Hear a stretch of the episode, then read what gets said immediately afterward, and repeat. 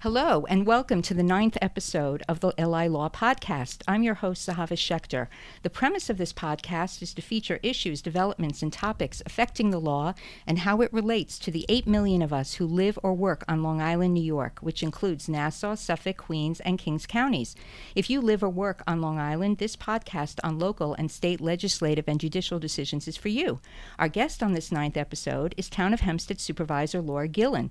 Please check out the show notes for Supervisor Supervisor Gillen's contact information. Please also keep in mind we will not be providing any legal advice to specific questions.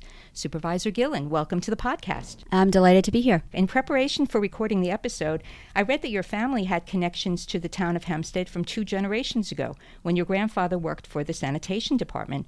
Could you please tell our listeners about your background and how you came to run for town of Hempstead supervisor?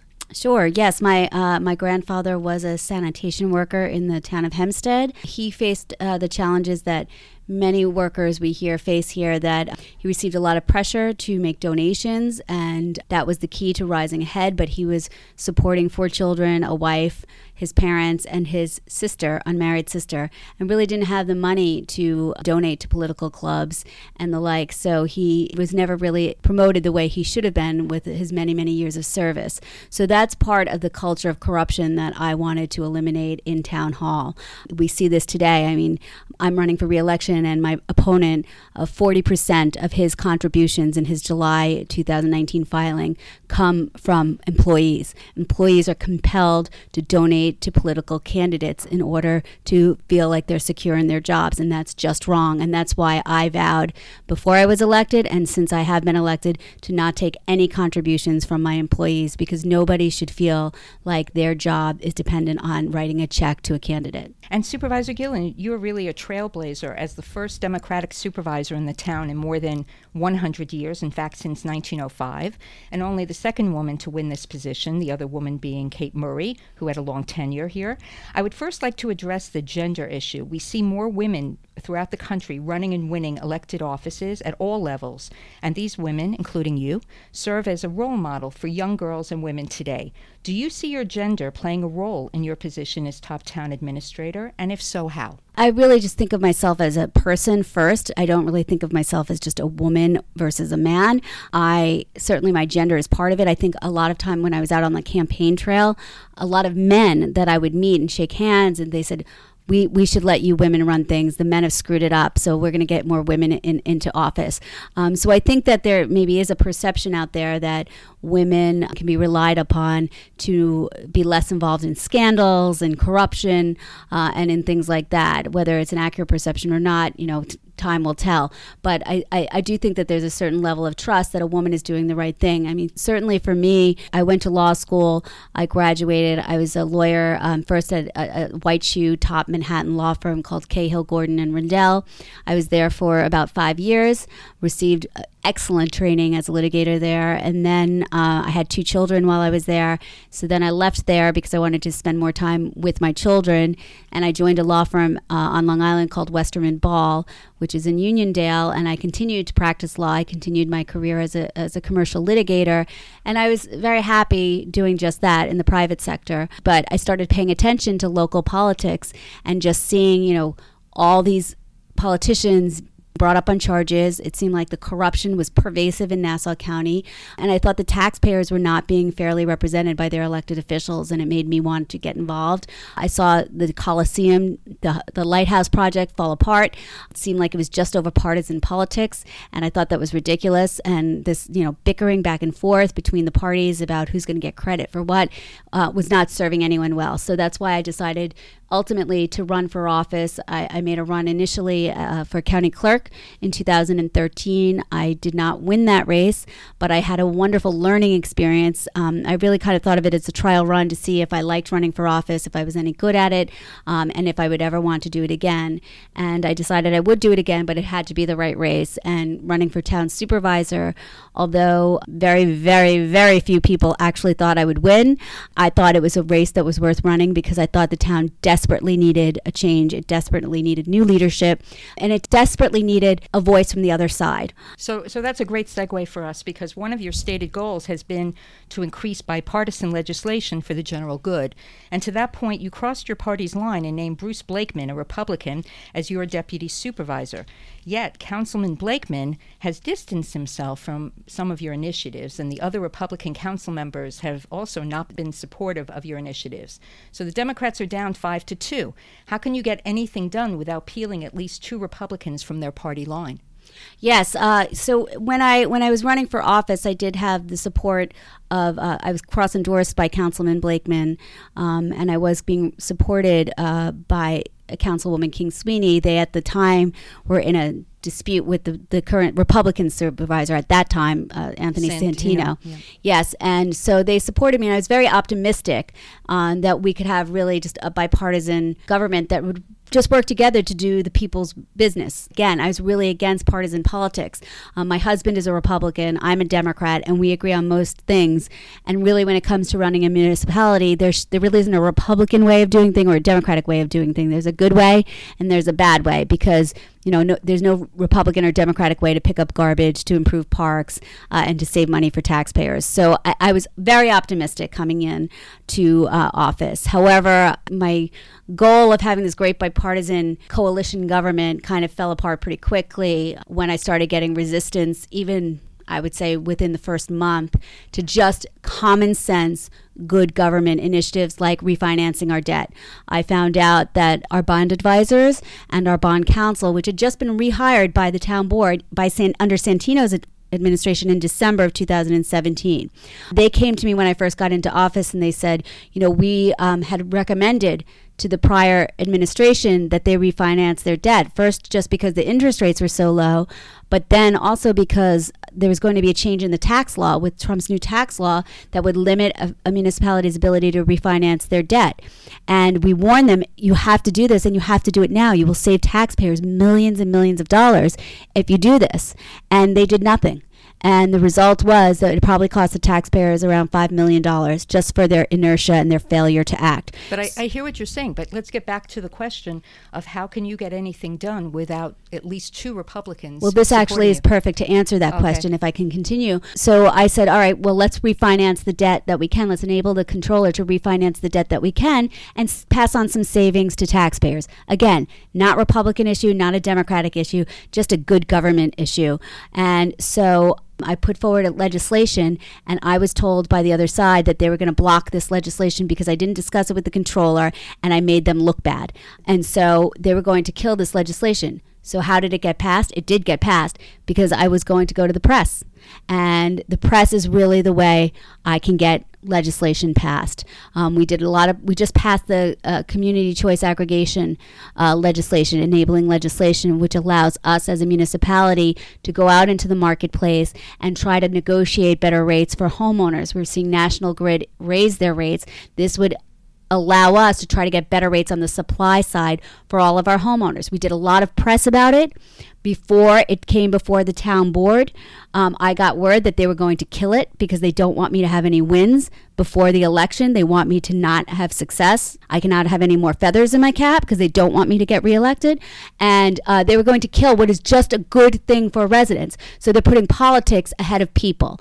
We did a lot of press about it. They tried to find poke holes in it at the town board meeting. And then ultimately they realized that if they voted against this, they would look really, really bad. And so it got passed. And I want to move our conversation to the issue of the concession at Malibu Beach Park in Long Beach mm-hmm. by Dover. Uh, it's in Lido Beach, actually. Oh, in Lido Beach, sorry by Dover Gourmet Corp., which has failed to pay rent per its contract with the town and allegedly received beneficial treatment also from the town. You've called for the resignation of the Parks Commissioner who negotiated the deal. Could you please explain to our listeners your position on this matter?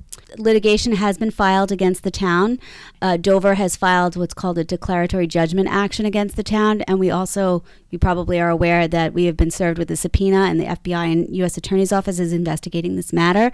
So so um, I have to be a little bit circumspect about what I what I say uh, on this pod- podcast.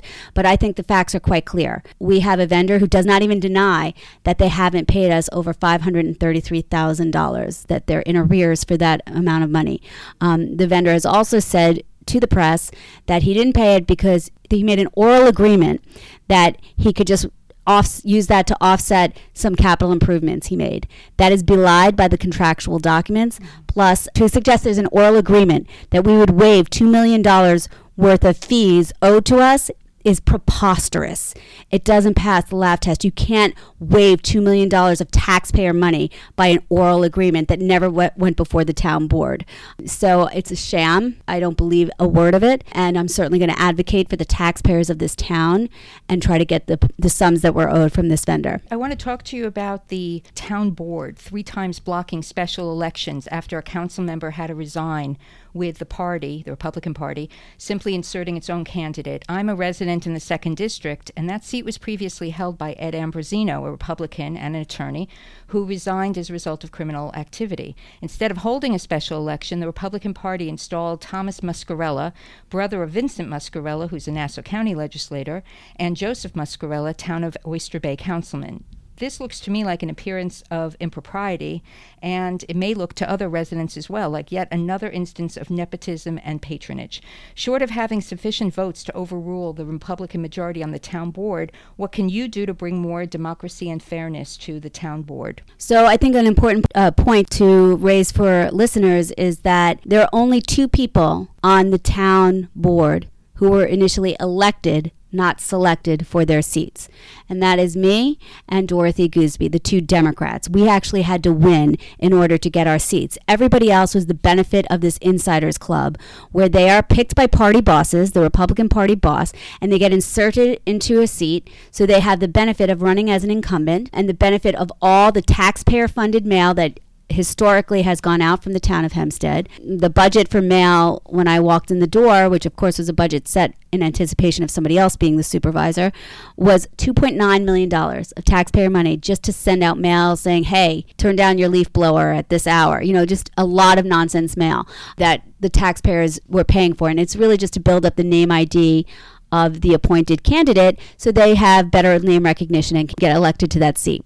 So, in response to that, what I thought was gaming the system, I put forward legislation to have a public hearing to see if the public was interested in having an initiative appear through a referendum on the ballot and let the people decide if we should move to special elections instead of appointments. Because right now we have a very undemocratic, small d, system where you said you live in uh, that district. So right now you're being represented that was chosen by people outside of your district, not anyone inside your district. The only person who on the town council who is elected by your district is me. And I did not choose Mr. Muscarella. He's a very nice person. Yes, he but is. I did not choose him to have that seat. And I thought it should be an open and fair competition through a special election. So I put it up on the agenda and the town board tabled it. They didn't even want to let the public be heard on this this issue. And they tried to use the excuse saying like, "Oh, it will cost too much money."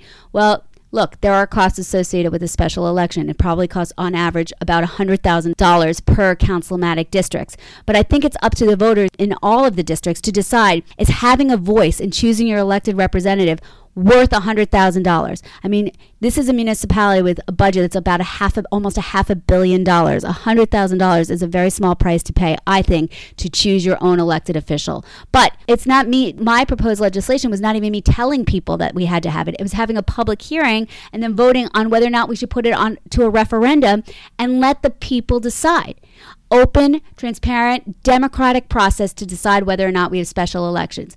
They tabled it and then I said I was going to put it back on. And I said that to the press. And then, you know what the town council did? They made up a special rule just for me that never existed before in the town of Hempstead. And that rule is if the majority tables something indefinitely, then it can never ever come back on the agenda again unless they give me permission. So that's what they've done so they could put special elections away because none of them wanted to talk about it because every single one of them, including Don Clavin, the tax collector, who interestingly I believe was appointed by his running mate. So she rewarded him with the tax collector appointment and now he's rewarding her by letting her run for town clerk. Okay, so well, since we're speaking of family and patronage, uh, positions. I'd like to ask you about Councilman Anthony D'Esposito, who voted to give his mother, a town employee, a raise, and whose father, brother, and sister in law all work for the town. What is being done on your watch to strengthen ethical rules to prevent further nepotism and the giving of patronage positions to family members in the town? Right. So it's it's almost inconceivable that Anthony D'Esposito could say with a straight face that he didn't think there was anything wrong with voting to give his mother a raise. That is I think, symbolic of the culture of corruption that has existed here in the town of Hempstead for quite some time. And, you know, more recently, Anthony D'Esposito was found by a court of law to have violated the code of ethics, along with Anthony Santino, because they voted in favor of the amendment to the union contract, which benefited their family members.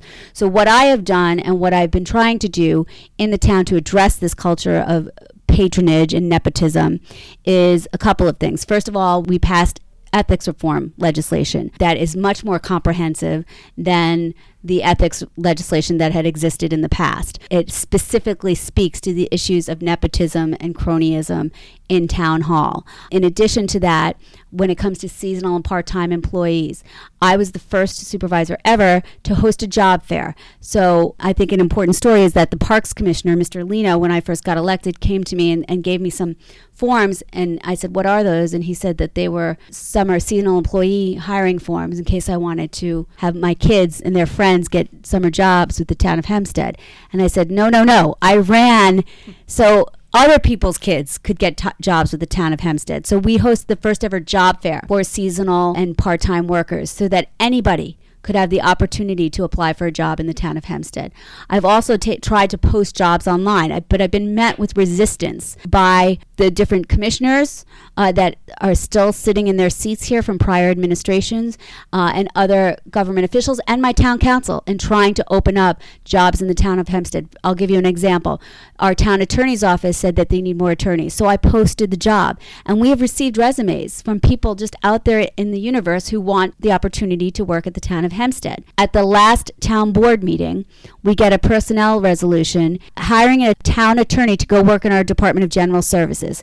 There are a host of problems with this. First of all, the Department of General Services has never had its own attorney before. This is a brand new position. They're taking funds from the town attorney's office to fund this position, but the town attorney needs attorneys in his own office. So they're depleting funds from the town attorney's office for a position that doesn't exist. The position is not in the Department of General Services budget. And this is someone who's from the inside.